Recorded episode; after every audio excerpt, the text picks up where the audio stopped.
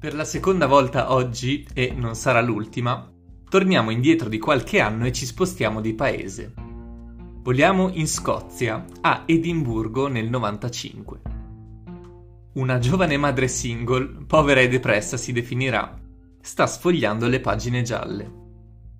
Vuole un agente letterario che l'aiuti a trovare un editore per pubblicare il libro che ha appena finito. Ne trova uno, lo chiama, viene rifiutata. Ne trova un secondo di cui le piace il cognome. Si chiama Christopher Little, piccolo in inglese. Questo agente non è molto convinto, ma accetta di rappresentarla solo dopo che una collaboratrice ha amato il testo. Little invia il manoscritto a 12 case editrici. La risposta? 12 rifiuti. Il testo è troppo lungo. Ma, e direi per fortuna, i primi cinque capitoli capitano in mano ad una bambina, Alice. È la figlia di un editore, il quale per decidere se pubblicare i libri glieli fa leggere e le chiede cosa ne pensa. La piccola impazzisce per la storia.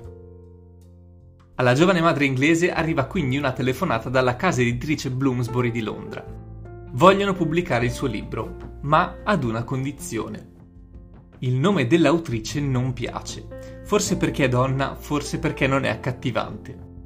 Deve essere più d'impatto e deve suonare come i grandi autori di fantasy, come J.R.R. Tolkien o C.S.S. Lewis. E allora non sarà Joanne, ma J.K. Rowling, dove K è l'iniziale della nonna paterna.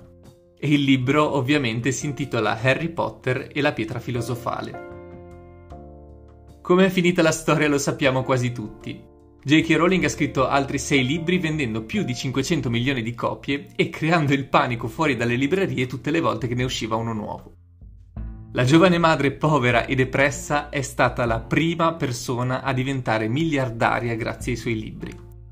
Dai libri è stata tratta una saga cinematografica in otto film che ha conquistato diverse generazioni e che ha cambiato la storia del cinema, non solo del genere fantasy. Che altro dire? Beh, io aggiungo una cosa. Nel mio caso, credo che Harry Potter mi abbia cambiato un po' la vita, sono sincero. Perché da quando nell'estate dei miei 17 anni ho preso in mano i libri, ho scoperto il mondo della lettura. Prima non leggevo. E credo di essere la persona di oggi anche un po' grazie alle pagine che ho sfogliato. I libri di Harry Potter mi hanno fatto vivere emozioni fortissime e ricordo anche diversi pianti. Dopo averli finiti tutti nel giro di un mese non ho mai più avuto il coraggio di rileggerli e sono passato ai film. Quelli ogni tanto li riguardo. E mi sembra giusto, ma ne abbiamo anche molta voglia, di condividere qualche riflessione. Per partire direi di cercare di capire un po' a che cosa è dovuto il successo di questa saga. Per metterla un po' a tema diciamo, se Piton avesse creato una pozione per il successo di questo film, quali ingredienti avrebbe usato? Un primo ingrediente è il world building, ossia la costruzione di un mondo. L'universo che la Rowling ha creato va ben oltre le pagine del libro o oltre la visione del film. È un mondo complesso dove lo spettatore o il lettore può immergersi con la fantasia e fantasticare di farne parte. Il Wizarding World di Harry Potter, c'è proprio un nome e un sito web dedicato, è così ben fatto che chiunque può farne parte per un po' è una sorta di mondo parallelo a quello dei babbani, i non maghi, e tutto è nascosto ai loro occhi. C'è un ministero della magia che governa, una banca che gestisce i soldi, una scuola Hogwarts che forma i giovani maghi. C'è anche una letteratura. Quello di Harry Potter è un mondo costruito ad arte, che chiunque nella propria fantasia può abitare. Lo hanno fatto milioni di adolescenti, ma anche tanti adulti. La Rowling è stata molto brava anche a mettere delle regole, dei limiti. Ad esempio nel potere della magia e nella sua efficacia. Non esistono magie senza limiti. Ci sono incantesimi più o meno potenti e ognuno ha un proprio scopo. E poi c'è un'altra questione importante sempre sulla magia. Nessuno è potente per caso. Lo si diventa studiandola, come Hermione Granger, provandola più volte, come fanno Ron o Neville Paciocchi in diverse occasioni, o canalizzando bene le emozioni, come l'incantesimo Patronus. La magia è un mezzo che va esercitato. Se ancora non vi abbiamo convinto sull'importanza del world building, proviamo con un po' di esempi più concreti e collegati al mondo reale. Il primo. Quanti adolescenti hanno sognato di ricevere la lettera di Hogwarts? Se non conoscete nessuno, sappiate che ne state ascoltando due in questo momento. Ma siamo sicuri al 100% di non essere gli unici. Oppure quanti di voi hanno mai provato a fare il test per capire che casa di Harry Potter sareste? Per la cronaca, io sono Corvo Nero e Francesco è Tasso Rosso. O ancora il test per scoprire il Patronus o quello per conoscere il tipo di bacchetta? Un altro. Questo è un po' al limite ma fa molto ridere. Sono diversi gli incidenti che negli anni si sono verificati al binario 9 3 quarti della stazione di King's Cross. Tutte persone che credevano veramente di poter prendere il treno per Hogwarts, ma che alla fine si sono solo resi conto di aver preso una bella botta in testa letteralmente. Un'altra cosa che ha provocato Harry Potter, soprattutto tra i più giovani, è il cosiddetto fenomeno dello shifting. Si tratta di una condizione di sonno controllato che permette di viaggiare all'interno della dimensione onirica, pur mantenendo il controllo dei propri pensieri e azioni nei sogni. È una condizione psicofisica molto difficile da raggiungere. C'è chi ci mette anni di metodi e pratica per arrivarci, ma la maggior parte dei ragazzi che è riuscita a raggiungere questa dimensione ha dichiarato di trasportarsi ad Hogwarts. Ultimo esempio prima di passare al prossimo ingrediente. Sapete che cos'è l'IQ Way World Cup? È il campionato mondiale di Quidditch, lo sport dei maghi proprio in Harry Potter ma è stato trasportato anche nella realtà ed è un vero e proprio torneo mondiale disputato dalle federazioni sportive che fanno parte dell'International Quidditch Association. La prima edizione si è tenuta nel 2012 ad Oxford, durante le Olimpiadi. L'attuale squadra detentrice del titolo di campione del mondo sono gli Stati Uniti, che hanno vinto l'edizione 2018 proprio in Italia, a Firenze. Un altro ingrediente del successo di Harry Potter sono i personaggi. Sono vivi, veri e ne vediamo tutte le sfumature del carattere. Assistiamo insieme loro ai cambiamenti, alla loro crescita dal primo all'ultimo film. Questo anche perché la Rowling ha dedicato tantissimo tempo a plasmarli e ha scritto una storia quasi completa di tutti loro. Per ognuno ha creato un albero genealogico, tracciato un'emotività e definito tutti i dettagli, perfino le allergie. Vediamone un paio partendo da Harry. Harry è un ragazzo normale, non è il più intelligente, non è il più bello, non è il più ricco, ma neanche il meno di tutti questi aggettivi. Non ha nessuna qualità che lo faccia spiccare, ma come in tanti altri casi, e come abbiamo visto ad esempio anche nel Re Leone, è predestinato. Ha un destino da compiere, che in questo caso viene da una profezia. A far diventare Harry così importante nei fatti, però, non è la profezia in sé, ma qualcosa di molto più potente, l'amore di sua mamma, che insieme al padre si sacrifica per lui e lo salva con un incantesimo che impedisce a Voldemort di ucciderlo. Del tema del sacrificio in questa saga ne parleremo più avanti, ma intanto continuiamo con Harry. È più fortunato o più sfortunato? È fortunato perché sopravvive a Voldemort, perché è famoso senza aver fatto niente e ha l'appoggio di tante persone che lo sostengono sempre proprio perché rappresenta un ideale, quello della ribellione, della lotta contro il male. È sfortunato perché ha una maledizione che pende su di lui, una parte dell'anima di Voldemort è rimasta incastrata in lui e quindi senza volerlo è condannato ad essere il nemico del Signore Oscuro. Harry vive sempre con la contraddizione di essere diviso in due. Non sa se è serpe verde o grifondoro, se in fondo il suo cuore è buono o se nasconde un lato oscuro, se lottare per il bene o cedere al male, se è un normale studente di Hogwarts o una celebrità del mondo magico. La sua fortuna sono le persone che incontra, soprattutto i suoi amici, che riescono a indirizzarlo con i loro gesti e le loro azioni e lo portano a conoscersi e ad accettarsi anche con i suoi lati più oscuri. Sono le scelte che facciamo che dimostrano quel che siamo veramente, molto più delle nostre capacità, dice Silente. E Harry alla fine fa sempre le scelte giuste. Ron invece è il migliore amico di Harry e viene da una numerosissima famiglia di maghi, tutti con i capelli rossi. La sua famiglia non è benestante, ma è ricca di affetto e si preoccupa profondamente per ogni membro, incluso Harry, che diventa quasi un figlio adottivo. La forza e la bellezza di Ron stanno proprio nella sua semplicità e nella sincerità, che gli vengono trasmesse per prime proprio da chi gli sta intorno. È trasparente ma anche molto leale. Come tutti però ha anche dei difetti e giustamente sente il peso di vivere all'ombra degli altri, dei suoi fratelli, ma soprattutto di Harry, e ogni tanto lo fa notare. Ma Ron, a mio parere almeno, sì, è speciale, più di Harry, e lo è per il carattere del personaggio, per la persona che è, non per le sue doti magiche o le sue capacità. È un po' l'amico che tutti vorremmo avere. Con lui viviamo anche la fase adolescenziale più emotiva e piena di complessi, i primi amori, un po' di vanità, le delusioni, fino al rapporto di amore e odio, poi solo grande amore verso Hermione.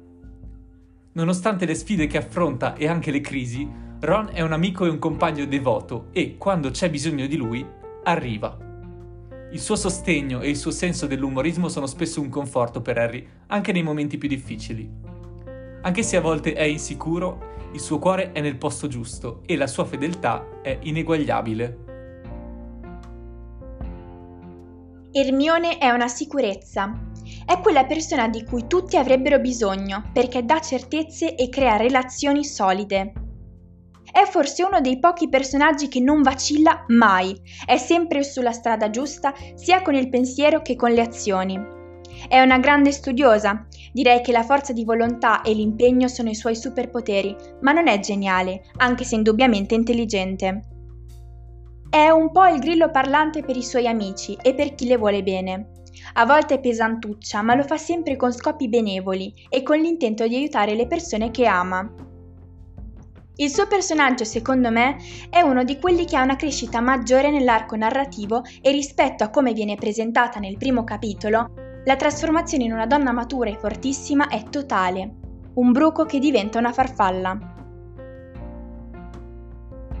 Parliamo ora di professori. Ne abbiamo scelti due, per noi i più significativi. Sono Silente e Piton. Albus Silente è il preside di Hogwarts e uno dei maghi più potenti di tutti i tempi. È mentore di Harry, colui che lo ispira e lo guida nel suo percorso dall'inizio fino quasi alla fine, anzi in realtà proprio fino alla fine. Sembra talvolta freddo e distante, cerca di evitare qualsiasi manifestazione di affetto, lui stesso afferma che affezionarsi a Harry lo ha portato a compiere errori nel suo piano per contrastare Voldemort.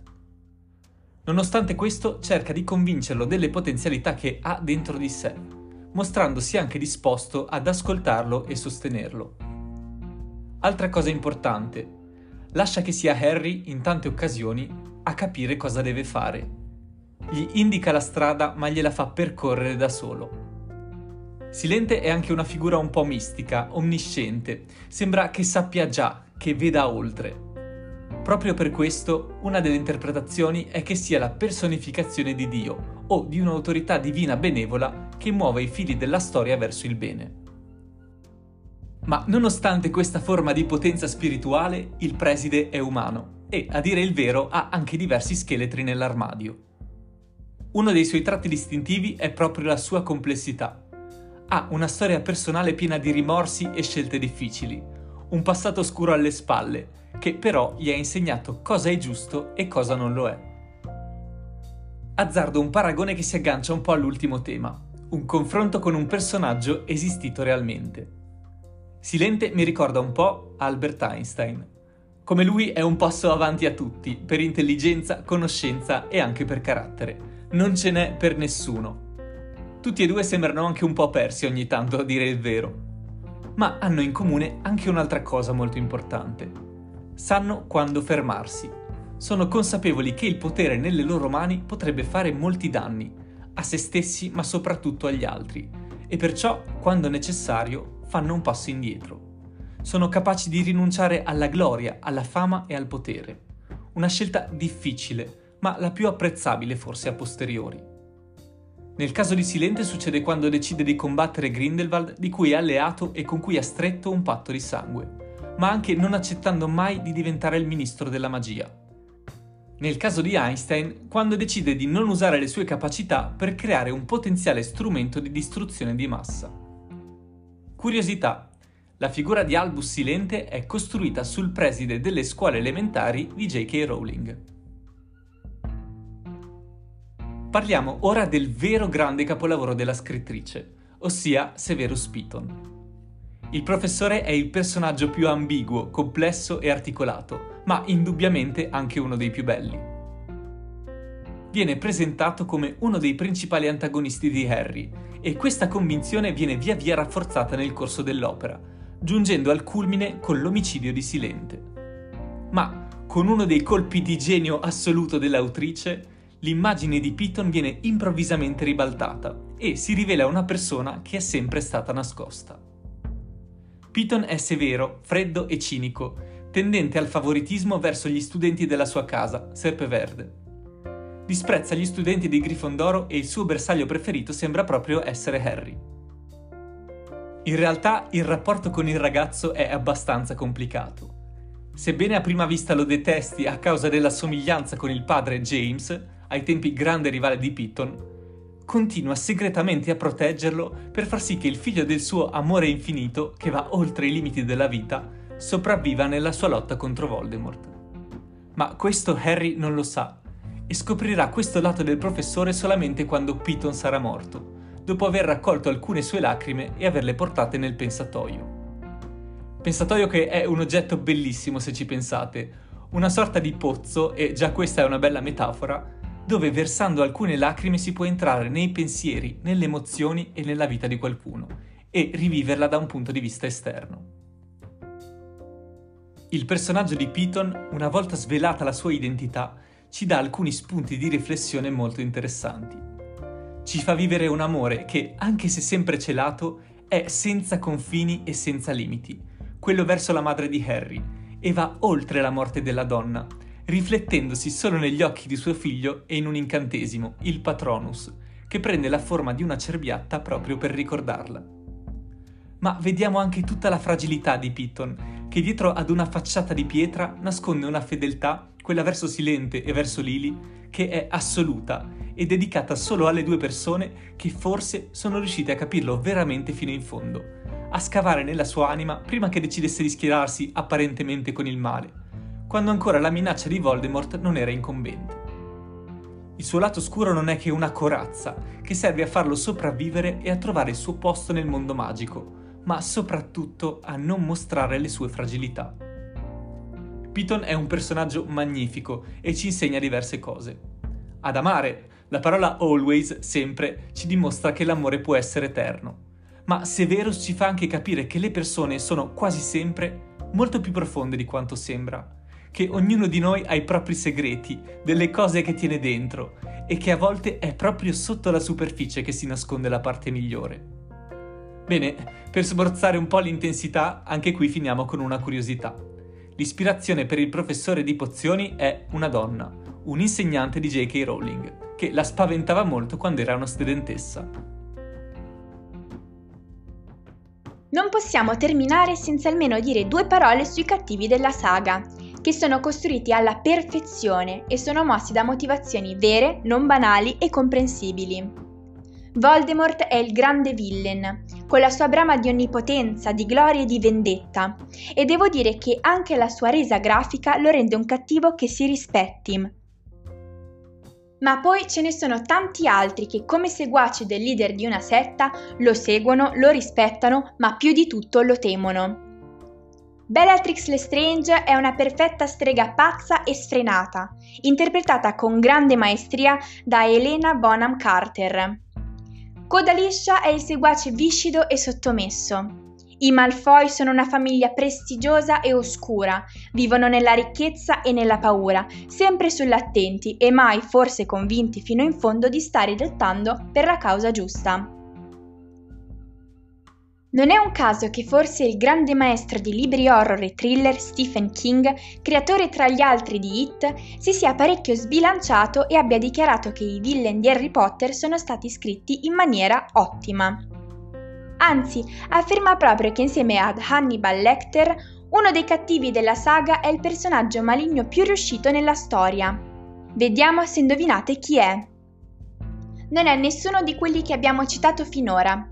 Stephen King parla di Dolores Umbridge, la professoressa gattara frigida e repressa. Chiudiamo il capitolo personaggi e passiamo all'ultimo ingrediente nella pozione del successo. I valori. La lotta del bene contro il male. L'importanza di sacrificarsi per gli altri, ma soprattutto l'amicizia. Sono temi importantissimi che trovano nel film un grande riferimento. Proviamo a capirli un po'. Uno dei grandi valori di Harry Potter è sicuramente la lotta del bene contro il male. La saga ci insegna a combattere per quello che riteniamo giusto, che però non è sempre scontato e spesso non è la scelta più semplice. Il bene e il male a volte si mescolano, a volte si nascondono l'uno dentro l'altro. Pensiamo al personaggio di Piton o a quello di Sirius Black. Il male ci viene presentato come un lato viscido, nebuloso, non perfettamente chiaro, dove le persone si nascondono, sono mosse dalla paura, come Coda Liscia, o dalla vendetta, come Voldemort. Poi c'è anche chi il male fa finta di non vederlo. Molti personaggi non credono inizialmente nel ritorno di Voldemort, lo negano o minimizzano la sua minaccia, alimentando nel frattempo la sua forza e rendendo più difficile affrontarlo. Per vincere il male, Harry Potter ci fa vedere che prima di tutto bisogna sconfiggere altri nemici, dentro a noi stessi. L'egoismo, la paura, ma anche la pigrizia o l'imparzialità, la voglia di non prendere posizione, ma ad un certo punto, nel film un po' come nella vita di tutti i giorni, bisogna essere pronti e prendere una decisione, schierarsi da una parte o dall'altra. E anche il momento in alcuni casi può essere decisivo. Nei film viene premiata proprio la fedeltà di chi combatte per il bene fino all'ultimo secondo, fino all'ultimo briciolo di speranza, come Neville Paciok, che non si arrende a Voldemort neanche quando pensa che Harry sia morto per davvero. Insomma, vincere se stessi con le proprie paure e le proprie insicurezze è il primo passo per sconfiggere il male. Un secondo tema è l'amicizia. È forse il cardine di tutta la saga, il collante che lega tanti altri aspetti e che porta avanti anche la trama. Tutta la storia di Harry Potter non sarebbe successa senza il trio, senza Ron che è sempre pronto a sostenere o senza Hermione che è sempre pronta a guidare e a consigliare. I tre imparano a conoscersi, a volersi bene, a stare insieme anche nei momenti più bui e difficili, quando tutto sembra essere perduto. I tre ragazzini spensierati e audaci del primo film si trasformano in tre adulti solidi e completi, che hanno ancora voglia di stare insieme anche quando mandano per la prima volta i loro figli ad Hogwarts, sperando che lo stesso rapporto si instauri anche tra di loro. Come abbiamo accennato anche prima, Harry senza amici non è nessuno ha una profezia che pende sulla sua testa, sì, ma non basta, fino a quando non capisce di essere speciale non perché è predestinato, ma perché è speciale per qualcuno, per i suoi amici e per chi gli vuole bene. E combatte per loro e insieme a loro, cercando così di poter avere un futuro senza Voldemort e senza il suo regime. Amici non sono solo Ron ed Hermione, ma tanti altri, quelli che hanno imparato a conoscerlo e decidono di schierarsi al suo fianco perché hanno visto la persona che è diventata anche grazie a chi ha sempre condiviso le scelte con lui. Sono Neville, Luna Lovegood, i gemelli Weasley, Hagrid e tutti gli altri membri dell'Ordine della Fenice e dell'Ordine di Silente. Harry Potter ci fa vedere che da soli molte volte non ci bastiamo. Con qualcuno al nostro fianco, invece, possiamo diventare fortissimi. Un altro grande tema di Harry Potter, l'ultimo di cui parliamo, è il sacrificio per gli altri. Il primo a immolarsi, vediamo se indovinate chi è. Indizio, è nel primo film ed è un personaggio inaspettato forse. È Ron, che mentre giocano a scacchi magici per cercare di recuperare la pietra filosofale, decide di rimanere sul cavallo per consentire agli altri di andare avanti. Non ci rimane secco per fortuna, ma è uno dei pochi che non ci lascia le penne.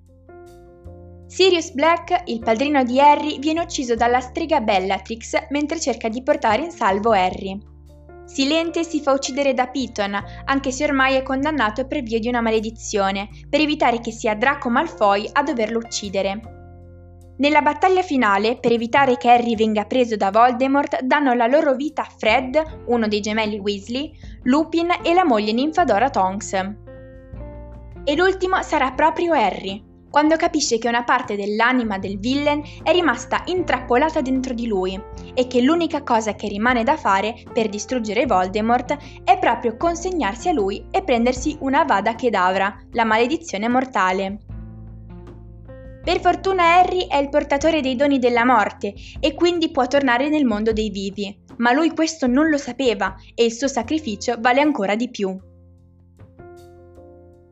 In un mondo dove tutti pensano prima di tutto a se stessi, Harry Potter ci insegna che ci vuole almeno tanto amore verso gli altri quanto verso di noi. Anzi, ci mostra proprio che amare a volte significa mettere le persone care davanti a noi. Insomma, speriamo di avervi svelato un po' di ingredienti di questa pozione e se non avete mai visto i film o letto i libri di Harry Potter, speriamo di avervi convinto a iniziare. Altrimenti fate un bel rewatch dei film e fateci sapere se siete d'accordo con quello che abbiamo pensato. Grazie e ci sentiamo alla prossima puntata. Un saluto da Elena e Francesco.